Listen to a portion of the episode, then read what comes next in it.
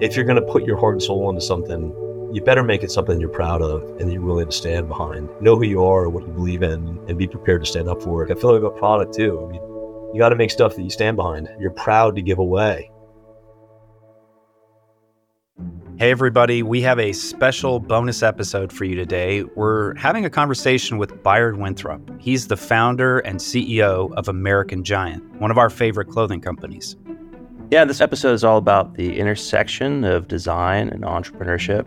That's a topic both Aaron and I have really been interested in over the years. And as we've taken the show independent this year, it's something that's definitely closer to our day to day lives. So we love hearing from somebody who's both very knowledgeable about the design side of things, even though he's not a designer himself, but knows, you know, how it plays into the business factors of any kind of enterprise, and someone who's been a, a multiple time entrepreneur as well. Designers often hear that they need to develop business acumen. They need to know how a business works and how a product makes money. And Bayard shares some of those insights here in our conversation. Yeah, this episode is different in one other way. It's our very first sponsored episode. So, American Giant is one of our sponsors. We mentioned that we do love the clothes, and we'll talk a little bit more about that at the end. But this is something new for us. So, we're curious to hear what you think. We hope you enjoy our conversation with Bayard as much as we did. Now, on to the show. Bayard Winthrop, welcome to the Design Better podcast. Well, thanks for having me. It's good to be here. Uh, so good to have you. And before we dive into the show proper, we thought it would just be helpful to orient people a little around your career. You've been at some really, really cool companies. I mean, the only other person I know that's been at such fun companies, a guy named Joe Norenschild, who was the co-founder of uh, Billabong and Hurley, and I've become friends with him over the years. I mean, I'm a surfer, so like I've always looked up to him and his kind of entrepreneurial adventures. But you've, prior to your current role at American Giant, you were at Chrome and Freeboard and Atlas Snowshoes, where I actually interviewed there for a product design role back in the late 90s after college. So I'm familiar with that company. Oh, that's uh, awesome. Yeah. but such fun places to work. So maybe you could walk us a little bit through your journey and what brought you to where you are today. I'd love to. I, I'm now in my 50s and I reflect on my career path a lot and just filled with lots and lots of gratitude with the opportunities that I have had. You know, I started out. I grew up in Connecticut, and I uh, my folks got divorced. I was youngest. I was youngest of three boys, and my dad paid for our education, and so I ended up going to kind of gold plated uh, schools in New England, prep school in New England. But my mom was not the most sort of financially stable person in the world, and so I don't think I knew this at the time, but but as a kid, I think I got pretty oriented and fixated on wanting to be financially stable and growing up in the southern part of Connecticut, a lot of the fathers around me worked on Wall Street and worked in banking. And so I, even though I wasn't a good student, I got really fixated on getting into the world of investment banking. And and uh, I went to University of Vermont. I was a history major, and like knew nothing about finance or economics or accounting. I started interning. I got through a, a friend of mine's father, who kind of was almost a second father to me. I got a job as an intern one summer at a well-regarded bank, and and I, that started a series of summers where I worked there, and they eventually allowed me to get into their investment banking program, which is you know a pretty elite program, and and I got there, I was like the guy from UVM, and everyone else was from Wharton and Stanford and Harvard, and had been economic majors, and I was clearly not smart enough, way over my head. And a couple years later, I just uh, I was lucky enough to be working on a project with the film company called IMAX. We were raising debt for them, and I was the junior person, kind of the bag carrier on the team. But I was going back and forth to Toronto a bunch and met them and met the founders and got to hear their story. And and I remember just sitting in a meeting being like, oh my gosh, like this is amazing and inspiring. And and on the way back to the airport, the rest of the guys I was working with were kind of talking about how these guys don't understand the capital markets and they don't understand debt. I was thinking to myself, like, I was having literally the opposite reaction. Like, those guys get it entirely. Like, what's going on? And so, uh, anyway, I gave my notice and I left and I left New York. I couldn't wait to get away from the East Coast back then and was heading to Seattle and uh, was going to just do something different. And really, I had this vague notion I wanted to get involved in a consumer products business and, and making something. I wanted to make something physically and diverted to San Francisco. A buddy of mine needed a roommate and I diverted to San Francisco and through a, a, random series of connections, I kind of was asking anybody that I got here, like, who do you know that's making products, doing something interesting? And through a friend of a friend, I met Jim Klingbeil, who was the founding partner along with one other guy of Atlas Snowshoe. The other founder was Perry Klebahn, who had gone through the Stanford Product Design Program and had designed the snowshoe as, as his master's thesis, coming out of that and, and launched the business out of that. And I met those guys and saw that business. I think they had one or two employees at the time.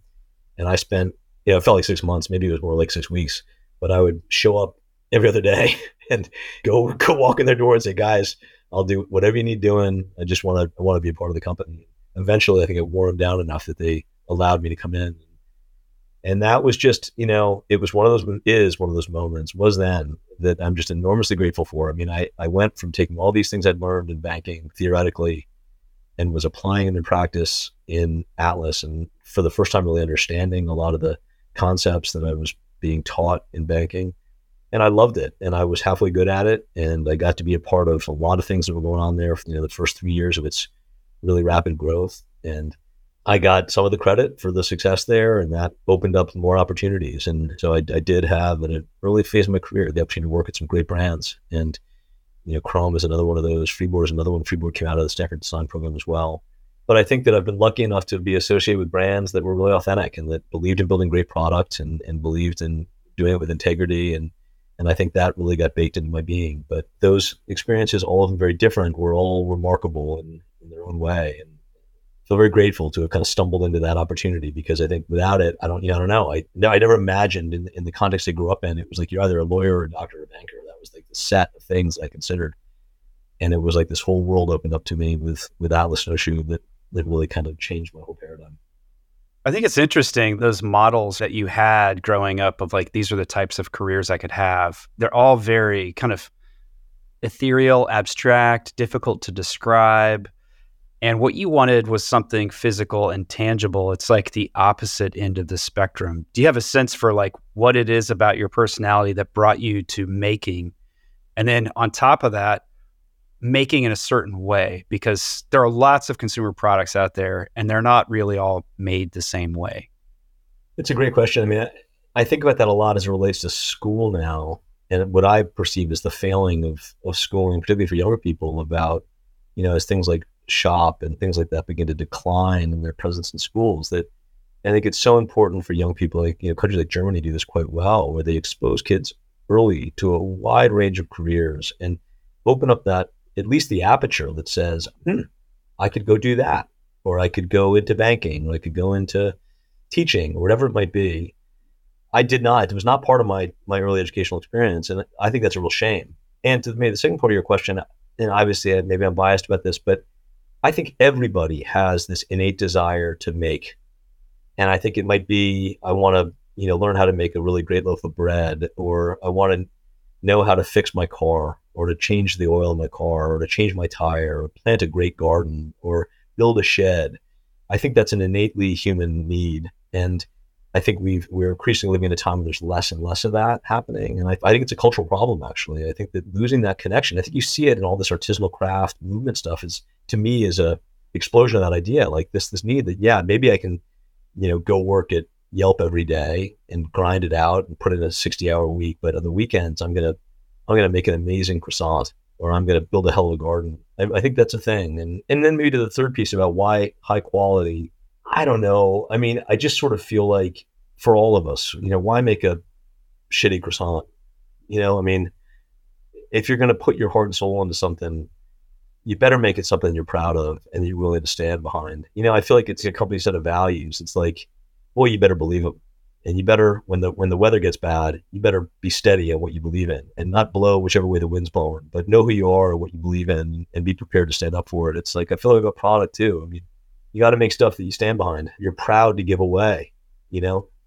And it's, you know, it's like serving a meal. It's like, if I had you guys over for dinner and made you, made you a meal, it's like, it's an intimate experience. And, you know, to this day, if someone comes up to me and says, Hey, I want one of your sweatshirts, man, and I, I love it. It's the most amazing experience. And if they had a shitty experience with the company, it's terrible. It's like, take it personally. It's like, oh, like, let me fix that for you. You know, it's like, it's part of who you are. And so I, that one I think is, I think anyone that is really involved in making product, I hope, is feels takes it that personally.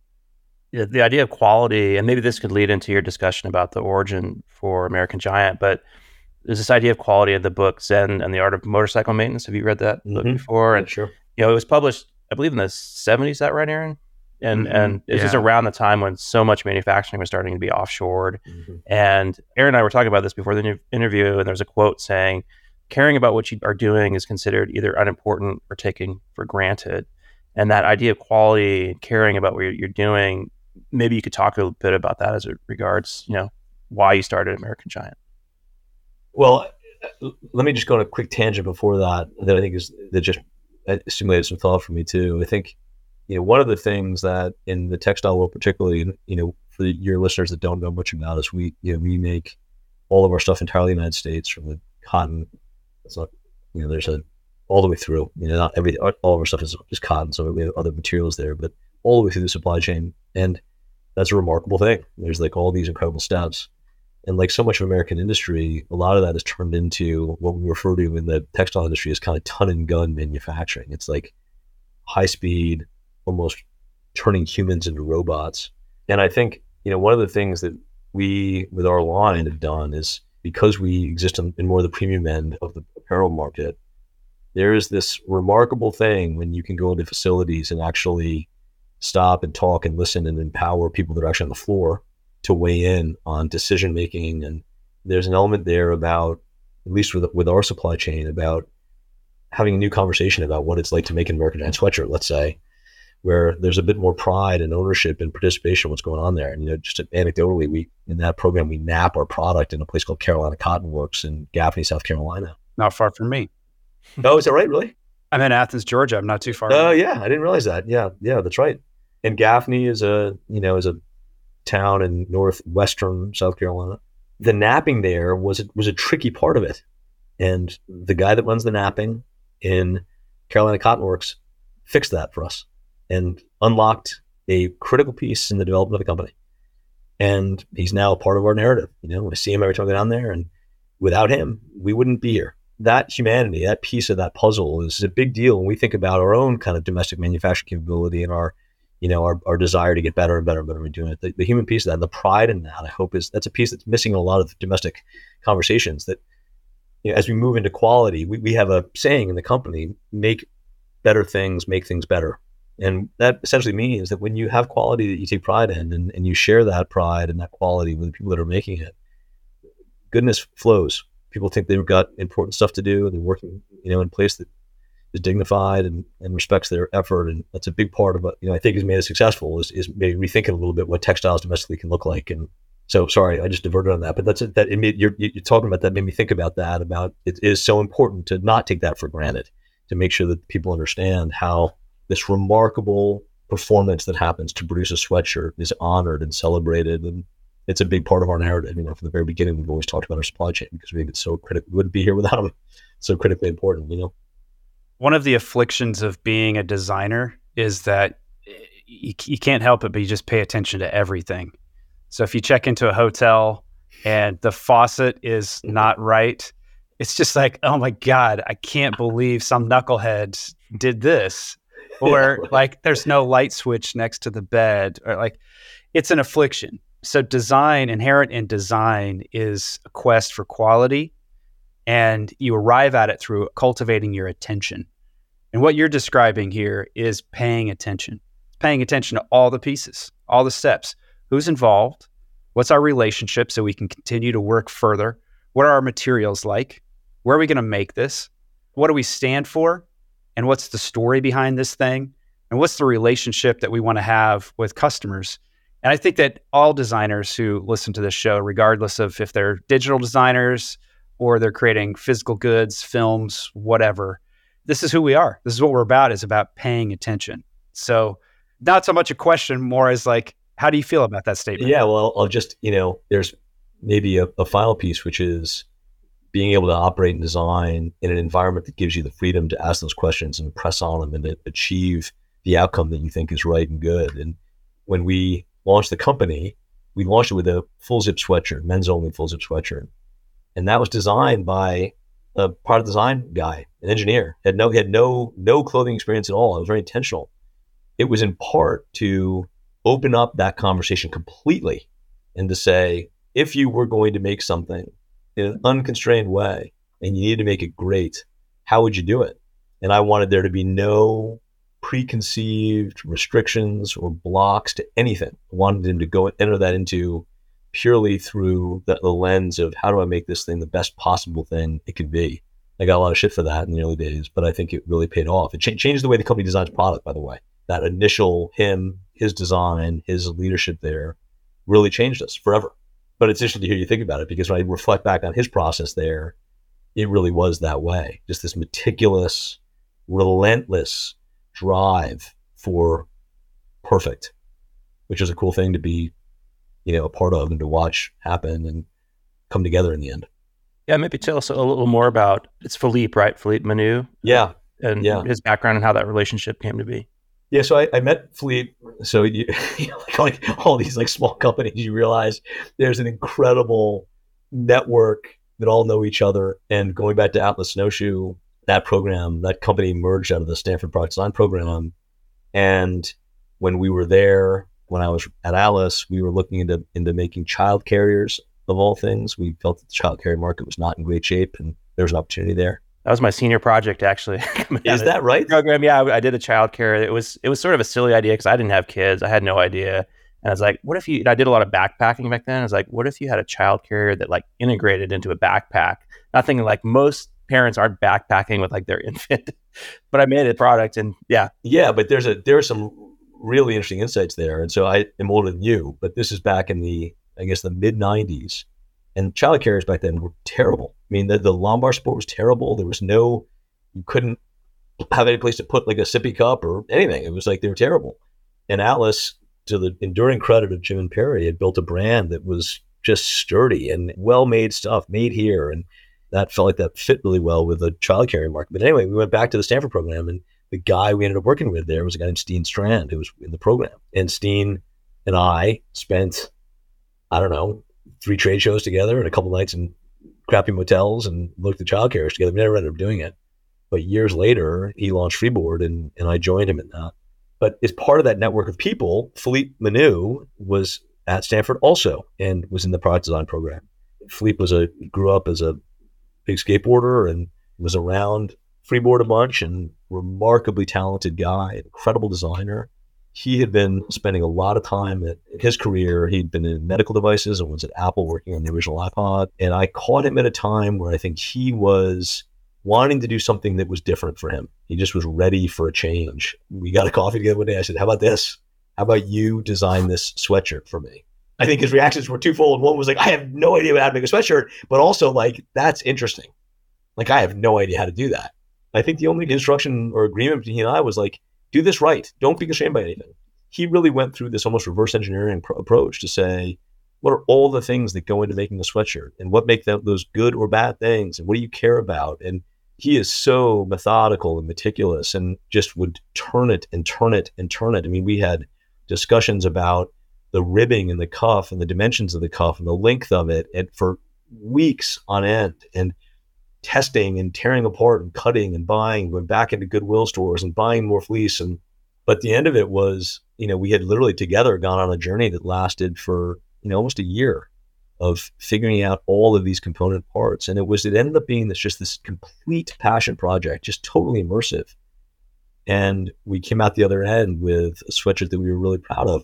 like, you know, nobody would make. They're like, are you kidding me? Like, this thing is, know, this is not commercial. This thing is like got way too much build in it and all these elements that you know no one cares about anymore. And but Philippe was like, hell yeah, they do. And and he had brought me on that journey too, and just you know, sort of feeling like man, once you get into it, it becomes its own thing. And you're like, God, this is a beautiful thing. And almost to a point where we felt like, I don't care if one person buys this or a million, but we're to make this damn thing. It was just beautiful and awesome.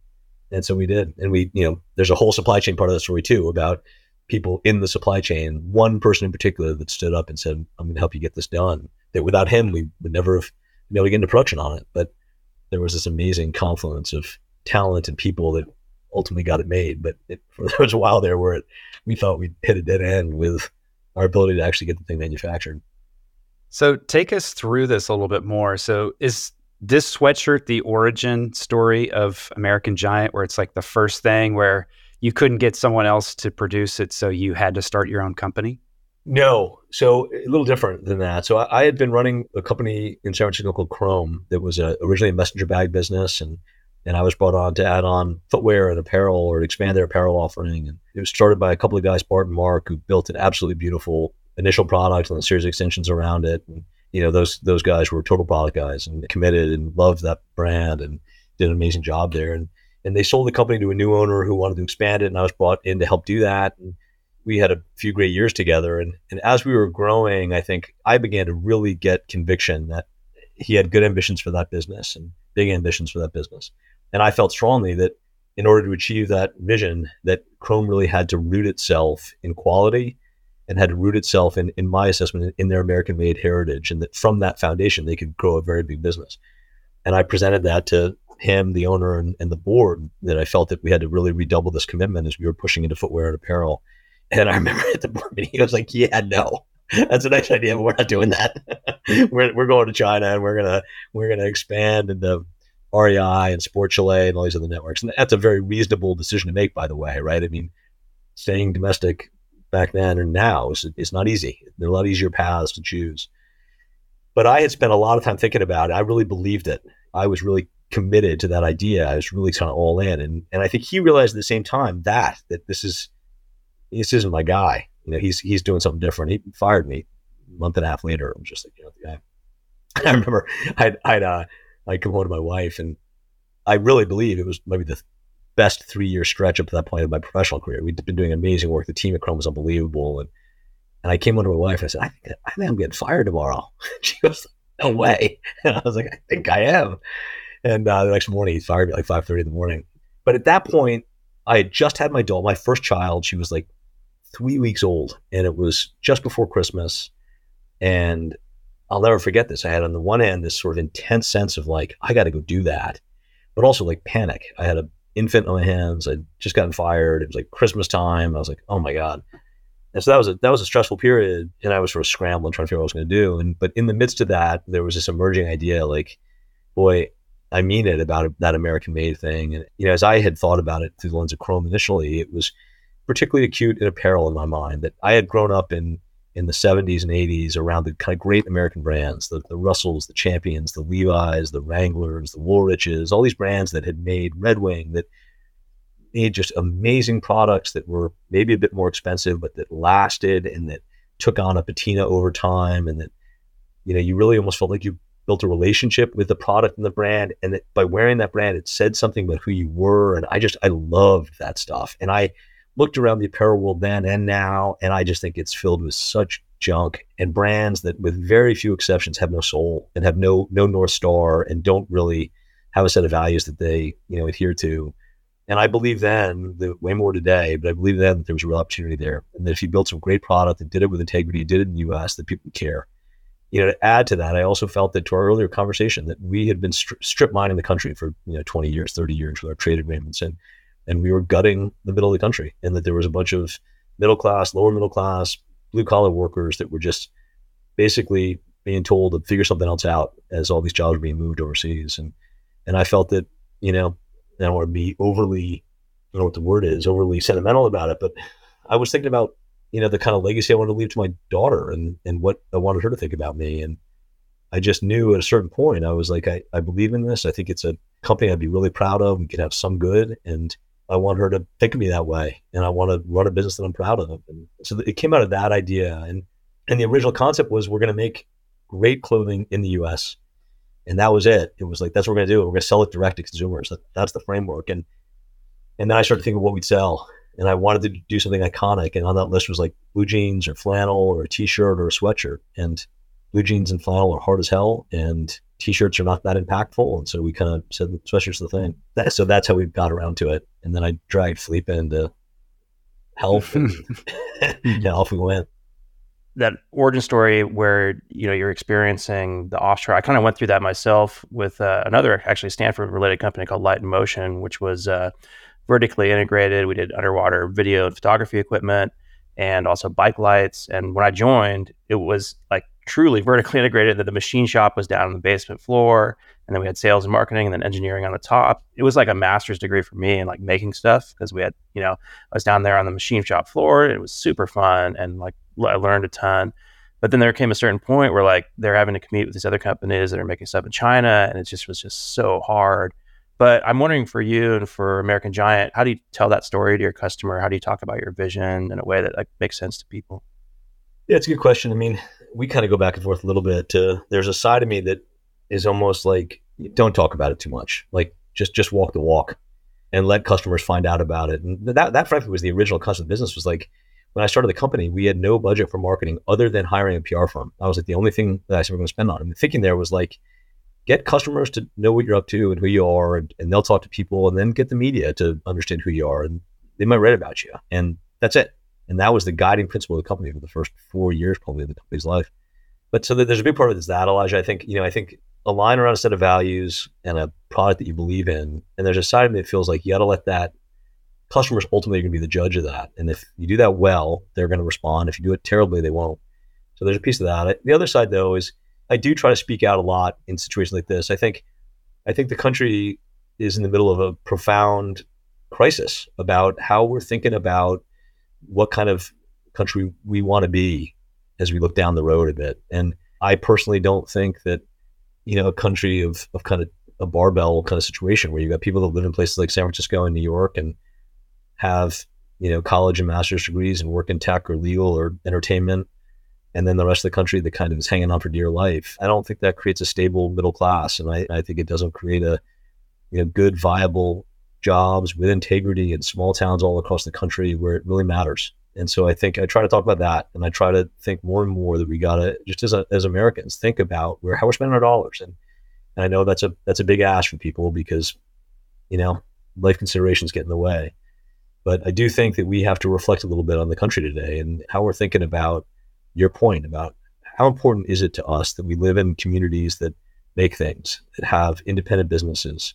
And I think you know, the U.S. has really gotten to a place now where we've gone so far around the bend in pursuit of unfettered capitalism and trade that we've lost sight a little bit of the human fallout of that. And I think it's real. And I think that the closer you get to it, the more you look at it, I think the more important it becomes if you allow yourself the opportunity to just to process it a little bit. And the good news is, I think we've got, you know, the last two administrations, the Biden administration and the Trump administration, probably don't agree on anything. The one thing they do agree on is that we got to address our trade agreements and we got to rebalance them and we got to get breathe some vitality back into U.S. manufacturing, domestic supply chains, and that's great news. And I think good things are going to come from that. But we need more of that. We need more machine shops. We need more apparel manufacturers. We need more independent farmers. We just need some of that vitality back into these towns. And, you know, I think that's what gets our team up every day is that is that idea that with some small way we can have an impact. We can add a job, we can add a, a good afternoon to some facility somewhere. And that means a lot to us. And I think we try to talk about that. That when you're supporting the company, you're supporting that initiative. And so that that's the extent of how we do it. We don't we don't do much more than that. But if I'm given the chance to talk to people like you guys, I, I jump at it because it's a good opportunity to tell a little bit more about what we're up to. There's nothing like owning an object that gets better and better with use. I bought a pair of shoes back in 2006 and I've literally put thousands of miles on them. And I just sent them off. I bought them in Berlin. I sent them off to be resoled so they can give me another, you know, 17, 20 years. But that's one thing about, you know, like an American Giant sweatshirt. It doesn't feel like any other sweatshirt that I've ever owned. And I've owned a lot of sweatshirts. I mean, it feels it feels amazing. It feels amazing to own. And it's so exciting when autumn comes around and I get to wear it again. That's really nice to hear. You know, it's like your shoes, it's not that complicated. You know, I think you make something like that with great ingredients and you assemble it with talented people, the result's a good one. I mean, I, I have a similar experience with the one pair of dress shoes I bought for my job on Wall Street a million years ago. That pair of shoes, which I, I spent, I think back then, like $210 for, which seemed to me at the time, it is today, but back then was just like an impossibly large number. And they're the only dress shoes I have today. I still wear them when I always go to a wedding or a funeral. They're the ones I wear.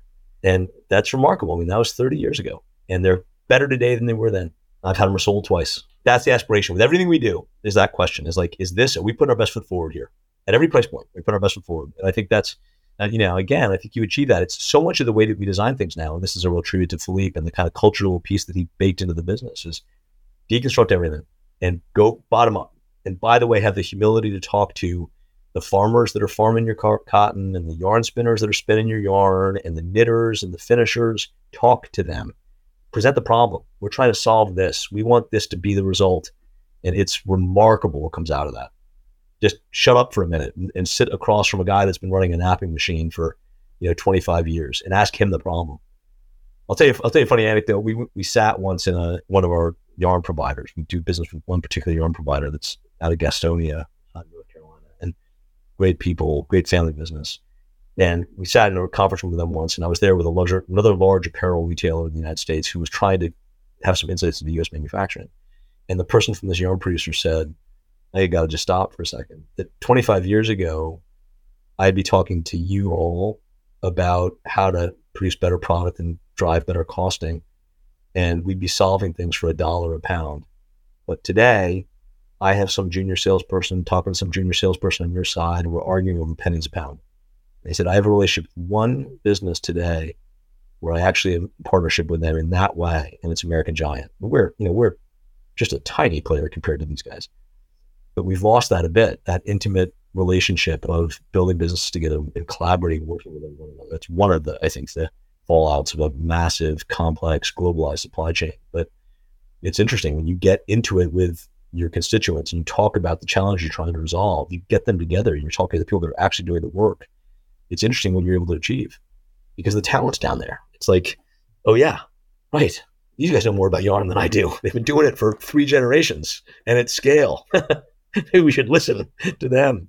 So some of that quality is the result of just having the humility to realize like there's a lot of knowledge there if you just tap into it that you can benefit from. Could you talk a, a little bit about your design process and maybe how it's evolved over the years? You, you originally had this one product that you're really focused on, the sweatshirt, and then your product line grew. What changed about the design process as the company grew? Yeah, I think this isn't always the case. I think this is this particularly the case in, in, big categories or programs that we enter into, and in no particular order. It's like you know denim or flannel or or women's leggings, or when we enter into new categories where we feel like it's a new endeavor for us and maybe it's a new endeavor for our customers and we want to do it right we want to do it with integrity and we want to so i'll just give you sort of an example that'll sort of answer the question we made a decision five years ago to launch a women's leggings program and uh, we felt it was a good extension for the brand the brand could do really really well it complemented very well our supply chain the domestic supply chain is very well suited for leggings but we didn't know a lot about leggings and we knew the supply chain was there. We knew the yarn spinners were there. We knew the knitters were there. We knew that the sewers were there, but we didn't really know how to do it great. And so we recruited every woman we knew. So, I mean, not only everybody in our network, but our entire PR firm, which is an amazing PR firm, mostly women. We recruited a lot of the editors at, at Refinery 29, which is a, an online fashion blog, and Connie Wang, was the fashion editor there, and started to bring them into the process that began with saying, tell us about the leggings you own and what you like about them, what you don't like about them. And if you talk to enough women, you find out pretty quickly that there's about nine things that really bother women about leggings. And it's, you know, it's things like grinning when a when fabric stretches at the knee, you can actually see the skin underneath. That's called grinning. It's visible moisture. So if you're sweating, you can see that. It's baconing around the knees where the fabric loosens over time, or it might be getting a muffin top on the waistline. And the basically had eight, I think it was eight, maybe nine things we were solving for. And so we literally condensed all that data. And then we went down to a place called Texollini in LA, which is like one of the best producers of this type of fabric in the world, in my opinion. And we sat in the development room with them and said, here's this is what we're solving for. And I'll never forget it. There, I think it was the head of production came the and she was like, Well, this isn't hard. We can do it. It's gonna be expensive. And we were like, I, I don't, we don't care. We just want to solve the problems. And so what came out of that is our, our No BS program, which is just a, a line of women's leggings. It's fantastic. It's just the fabric is absolutely beautiful. And it's just a result of sitting down and saying, talking to your customer and saying, what matters here? You know, what, what do you care about? And then talking to suppliers and say, how do we resolve this?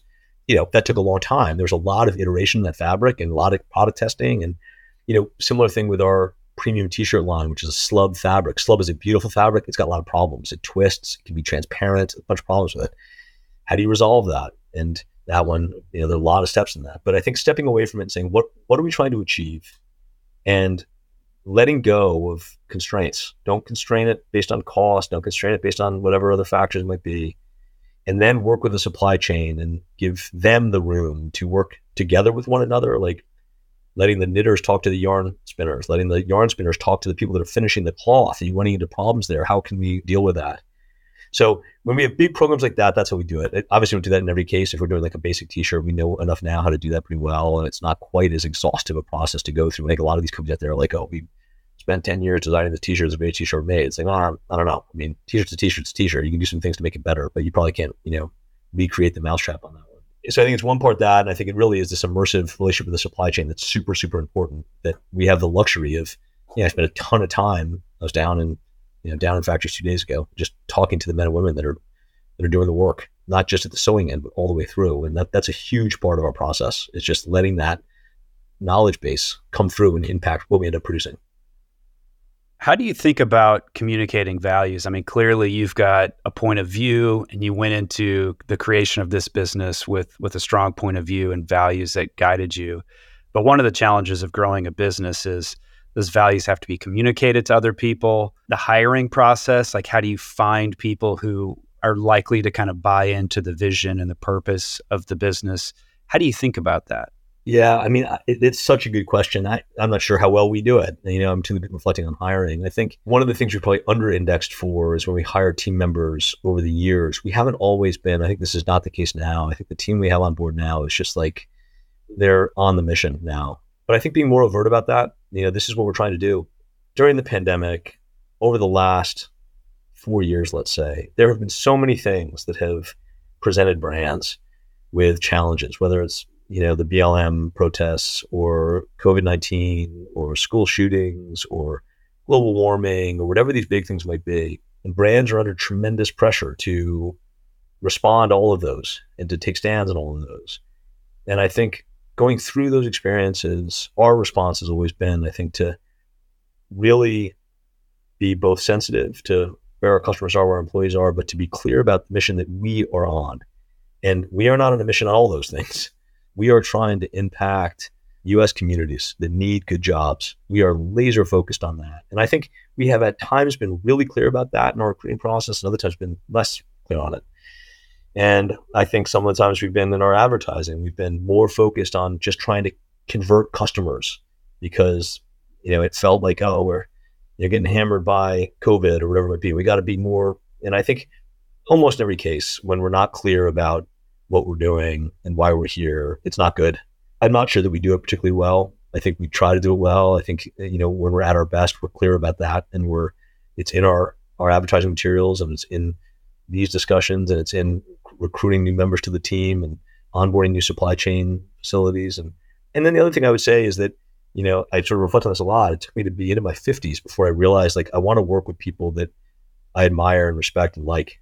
The flip side of that is we try to build really durable long long term relationships with the people we partner with, and and that has been a, one of the great beneficiaries of this company is is having some those relationships really throughout our supply chain. And you know, it so happened that during COVID, that was probably saved the company that we had these deep relationships with suppliers in Gaffney, South Carolina, who were willing to reach across to us and help us when we needed help and needed to help managing inventory when the bottom fell out of the market and stuff like that. So I think just trying to be more, in our case, values forward and, and transparent and forthright about what we believe in and why.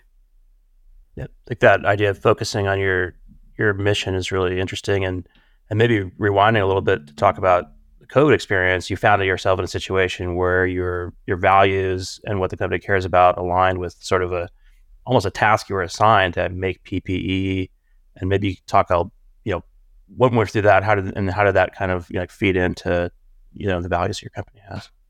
There's not a huge number of companies that are produced in the U.S. in the textile world um, anymore, and those that are there, at least those that are significant enough, kind of know all, all know one another. There's a, a, very important yarn producer. They're the largest consumer of cotton in the United States, called Parkdale. And the man that runs that, Anderson Warlick, is a great man, great friend of the company. Was a friend of ours way before he should have been. You know, we were just tiny, and he really has been a consistent, steady friend through all of it, and, and his team around and Charles Heilig and Davis and all these guys that are just kind of been really great to us. But Anderson got a phone call from the White House when the pandemic had kind of just started going, and they got a call saying we need we need masks. And it's, it's easy to forget this back then, but there was a time there where in New York, they couldn't get medical masks onto physicians and nurses and ambulance drivers. It was a crazy situation. And so Anderson, who is you know, very connected to the industry and a lot of the big producers like Hanes and Fruit of the Loom and people like that, he basically sent out a call to, I think, seven of us to say, look, we got to get going on this. And uh, obviously, you get a phone call like that, and you know, it's an easy thing to say yes to, you know.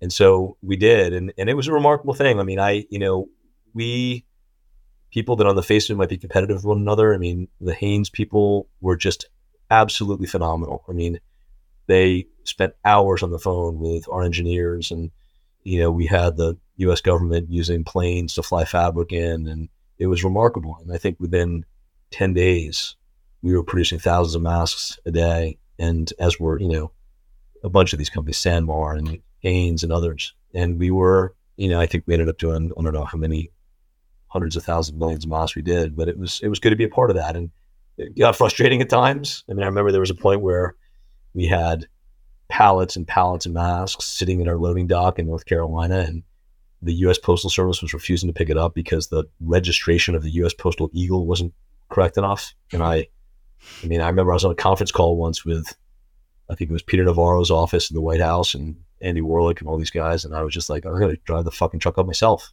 I'm to drop it off. This is insane.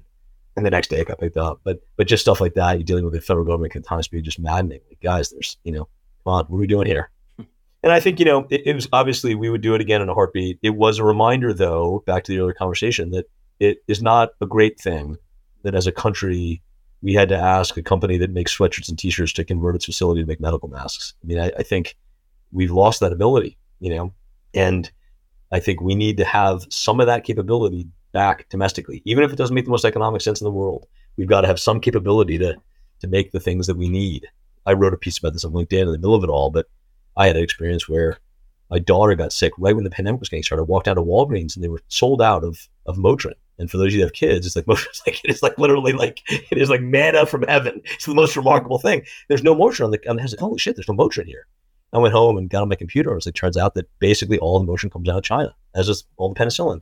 And it just got me late at night in a bit of a fevered state into a place where I felt I needed to write something about that. Like we gotta confront this stuff. Like we gotta we gotta have the ability to make stuff. And so it was a great experience. We got through it. We had to shut down all of our production for I don't know six months. That was a little breathtaking, but we filled the contract up and then moved on. And it was uh, again glad to be a part of it. But I would prefer if the next time around we've got that capability domestically, independent of the Hanes and the American Giants of the world, because it's uh, not our core business, obviously. That's fascinating. Well, thank you for doing that because you know those of us that were here, probably most listeners remember that very well. It was a scary time. It was a scary time. And I remember we, uh, I know the fire chief here in San Francisco, and uh, she's a remarkable woman. There was a point there where I was driving boxes in my pickup truck of masks to her fire department, so her officers, her firemen and women could have masks. It was just like it was wild. I mean, it was just it's hard. It, it's I almost it's almost hard to remember that now. You know, it feels so long ago and and so unreal. But yeah, it was it was a crazy time. Well, Bayard, this has been fascinating. Uh, what you're doing at American Giant is super inspiring. The design process you go through, the way you pay attention to quality and sourcing, how it all fits together. It's a really inspiring business. Well, I appreciate that. It's been the joy of my life to be able to do it. And so I'm, i feel very grateful to be been a part of it. And it's a great job to get up and go to every day. I feel very, very lucky. So appreciate the kind words. It's been a blast. Before we close out, what are you reading, watching, listening to that is exciting or inspiring to you? Uh, so I do a thing at the office where I buy books for was, I was inspired by Zappos and Tony Hsieh that did a similar thing for this year. But at Zappos, he had this thing. We had the bookshelf. You just take books. And I was like, that's a great idea. And it's a great way to sort of socialize thinking um, with the team. So I'll give you a couple that I've read recently that are on my, my bookshelf, some different ones. One of them is a is a book called Two Second Lean that is uh, a book about lean principles in manufacturing businesses that addresses, I think, books like The Toyota Way don't quite, I think, get down to the cultural level. Like, how do you imbue a facility in North Carolina with lean principles? And so that book, which is written by a Paul Akers is fantastic and and helped our team socialize the idea of lean thinking and everything that we're doing and trying to get better and better and better about that in our offices, in our facilities, in our supply chain. Uh, that's one that I think is really accessible, easy to read. On the face of it, might feel a little simplistic, but I would push back on that and say it's a good reminder for the, those people that are not trained in lean principles to read and a way to kind of socialize that. That's one. Another is we are just moving offices now and we're moving to another part of the city and, and our new neighbor now is Tartine, the bread maker, and Chad Robertson, who's a, who's a, guy we've known for a long time. That's a great neighbor to have. Yeah, exactly. I've known Chad for a long time, and for those of you that don't know him, he is a talk about quality and commitment to craft and totally immersed in it. He is that in spades. And uh, his first cookbook, uh, I think it's called Tartine, is one that I've just bought three more copies yesterday for members of my team. But we've got an interesting project coming up with him, and I just reread that book, and it just it's a reminder of just the joy and the output that comes from true commitment and passion about something. And in his case, through the lens of really just a single bread that he makes. But uh, it's a to- I find it a totally inspiring marination on that idea and the importance of design and commitment into manufacturing in a way that produces something pretty remarkable on the other side. Awesome. So before we started recording, Aaron was on mute and we were kind of laughing. And Aaron has this great T-shirt idea actually this have a shirt that just says you're on mute. So we, I mean, we're really, really loving this partnership with American Giant so far. Like Aaron, I have a sweatshirt and unlike Aaron, I'm able to wear it right now because we have this coastal fog in the morning. So I'm often, I'm often wearing it to go check the surf. But um, we need to make we, that T-shirt. We should make a T-shirt. So you heard it here first. we need to make that T-shirt. That's the best. Coming from the Design Better podcast. So well, we'll we'll, we'll count, count us in. We will we will produce that T-shirt with you guys. That's awesome. I love that. I'll awesome. Wear that, I'll wear that on my kids when they're uh, when they're when they're getting under my skin. You are on mute officially. oh,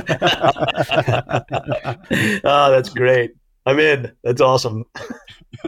Awesome. Well, well, Bayard, thanks so much for being on the show. Hey, thank you both very much. It was great talking to you.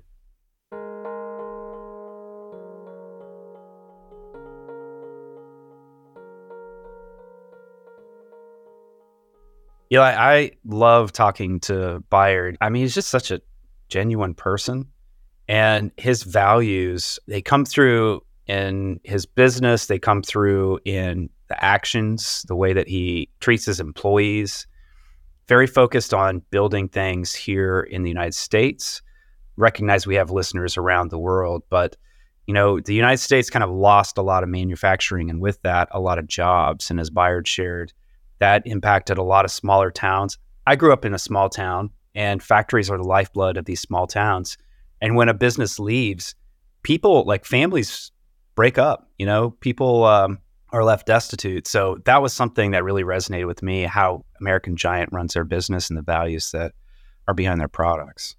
Yeah, me too. Uh, I spent the first part of my career doing physical product design, and it was a brand that was vertically integrated. So we built everything in house, most of it in the building that we worked in, at least in the beginning. And I got a real sense for how those kind of jobs, whether that's on the manufacturing floor, assembly line, they're really meaningful for people, not only because they're typically higher wage than a lot of the jobs you can get in the area. The area of Monterey is largely kind of tourist driven. So often lower wage jobs and restaurants and things like that. But also just, you know, making things day to day. There's something about working with your hands, and it's not for everybody, but some people it really resonates with. It's meaningful. You come out at the end of the day feeling like you've accomplished something. You brought up one of my favorite books, The Bayard Zen on the Art of uh, Motorcycle Maintenance. It's a book I read a long time ago. I think I was an undergrad, and it wasn't an easy read all the time, but the concepts of that book stuck with me. The basic premise is that quality is important, and knowing how to take care of things is really important. And when I buy stuff, I think about that book. You know, I think about those principles a lot because we buy a lot of disposable stuff. You know, fast fashion, it's a H&M, you know, you, you go there and you get a cheap thing and it falls apart and don't get me wrong, I do like H&M, but just it, you know, stuff doesn't last. But then you buy something from a manufacturer like an American Giant and you have a piece of clothing that lasts a long time that philosophy, you know, as designers, we think about that thing. We think about how things are made and you know, the ethics that go into that. Yeah, there's a line from the book that says caring about what you're doing is considered either unimportant or taken for granted. And I do think we've gotten to a place where, you know, it's sort of taken for granted that that you maybe and I'm speaking for myself here, but maybe working on a project where you just kind of get distance from the fact that this thing that you're shipping out to the world is going to be used by people and and sometimes you just get so wrapped up in like the day to day, you know, whatever bureaucracy of the place you're working that those sort of challenges become more central than the actual act of creating something and getting it out to the world. So you mentioned at the top of the show that this was kind of new for us having a sponsored episode in our feed. And it's not something that we take lightly. In fact, initially we we sort of were like, you know, this is a line in the sand for us because we always want to produce episodes that are relevant to people, you know, to our listeners because you're taking time to listen to our show and that means something to us. That's really important. But American Giant is a company that we think has lessons like we can learn from a company like this. It's an adjacency. It's not software, it's physical goods. And there's a ton that we can learn from industrial design you know, they've been doing this for hundreds of years, not American Giant, but industrial designers have been doing these things for a long time. They're working with design systems. They're working with, you know, constraints, time constraints, thinking about operations and staffing. And it's a lot of the same stuff that software and, and design teams are wrestling with right now. We talked a bit about the values of American Giant. Those values line up with us. And we've had a chance to wear American Giant clothing. And, you know, speaking for myself, I love what they make. They make the best sweatshirt, just hands down, whether it's a hoodie or just like a classic crew. I love it. And we're recording and it's early October. This is my favorite time of year. And I love it when I can break out like the cooler weather clothing because cooler weather clothing is the best. It's so good to put on like a nice sweatshirt. And it just doesn't get any better than a sweatshirt from American Giant. Yeah, I'm, I'm actually wearing one of their pieces right now, somewhat unintentionally, the CFC shirt. And first of all, I left the house with more than one item of clothing that had camouflage on it, also un- unintentionally. So I kind of look like a deer hunter, uh, embarrassing to my wife. But but this shirt is just it's wonderful. It's it's heavy. It's so well made. It's warm, and you know whether I'm just you know chasing the kids around at a park or I'm out looking at the surf and it's a cold morning these clothes are just, just they're fantastic. You know, sometimes being a designer, like it can be painful because we pay attention to all the details. You check into a hotel room and the faucet doesn't work right. The light switch is in the wrong place. They don't have space in the closet for your luggage. That stuff just like I'm haunted by it. I can't stop seeing that stuff. And so when I go buy something that I'm going to bring into my life, into my house. I'm going to wear it. I'm going to be, you know, it's like part of my brand, my personal brand, how I'm seen in the world.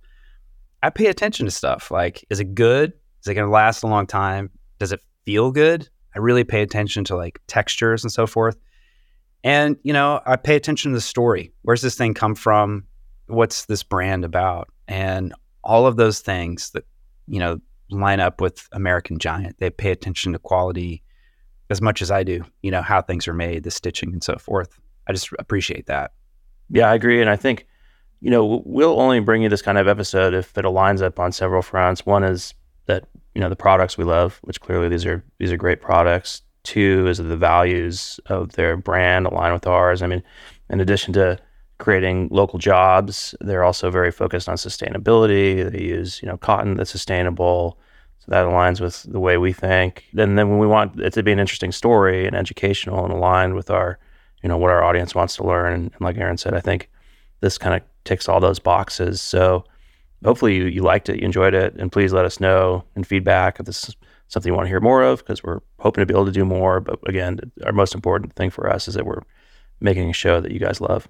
And if you do have feedback, contact at thecuriositydepartment.com. That's how you can reach both me and Eli.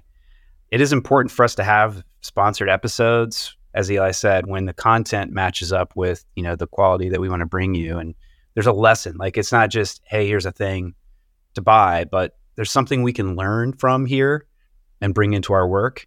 when that aligns, we'll do that. But it also helps support our show and make this sustainable. We want to keep, you know, bringing you content that is useful and educational and helps you with your career and your curiosities. You can save 20% off your first purchase from American Giant. Just go to dbtr.co slash American Giant and enter the code Design Better at checkout for 20% off. This episode was produced by Eli Woolery and me, Aaron Walter, with engineering and production support from Brian Paik of Pacific Audio. If you found this episode useful, we hope that you'll leave us a review on Apple Podcasts, Spotify, or wherever you listen to finer shows. Or simply drop a link to the show in your team's Slack channel, designbetterpodcast.com. It'll really help others discover the show. Until next time.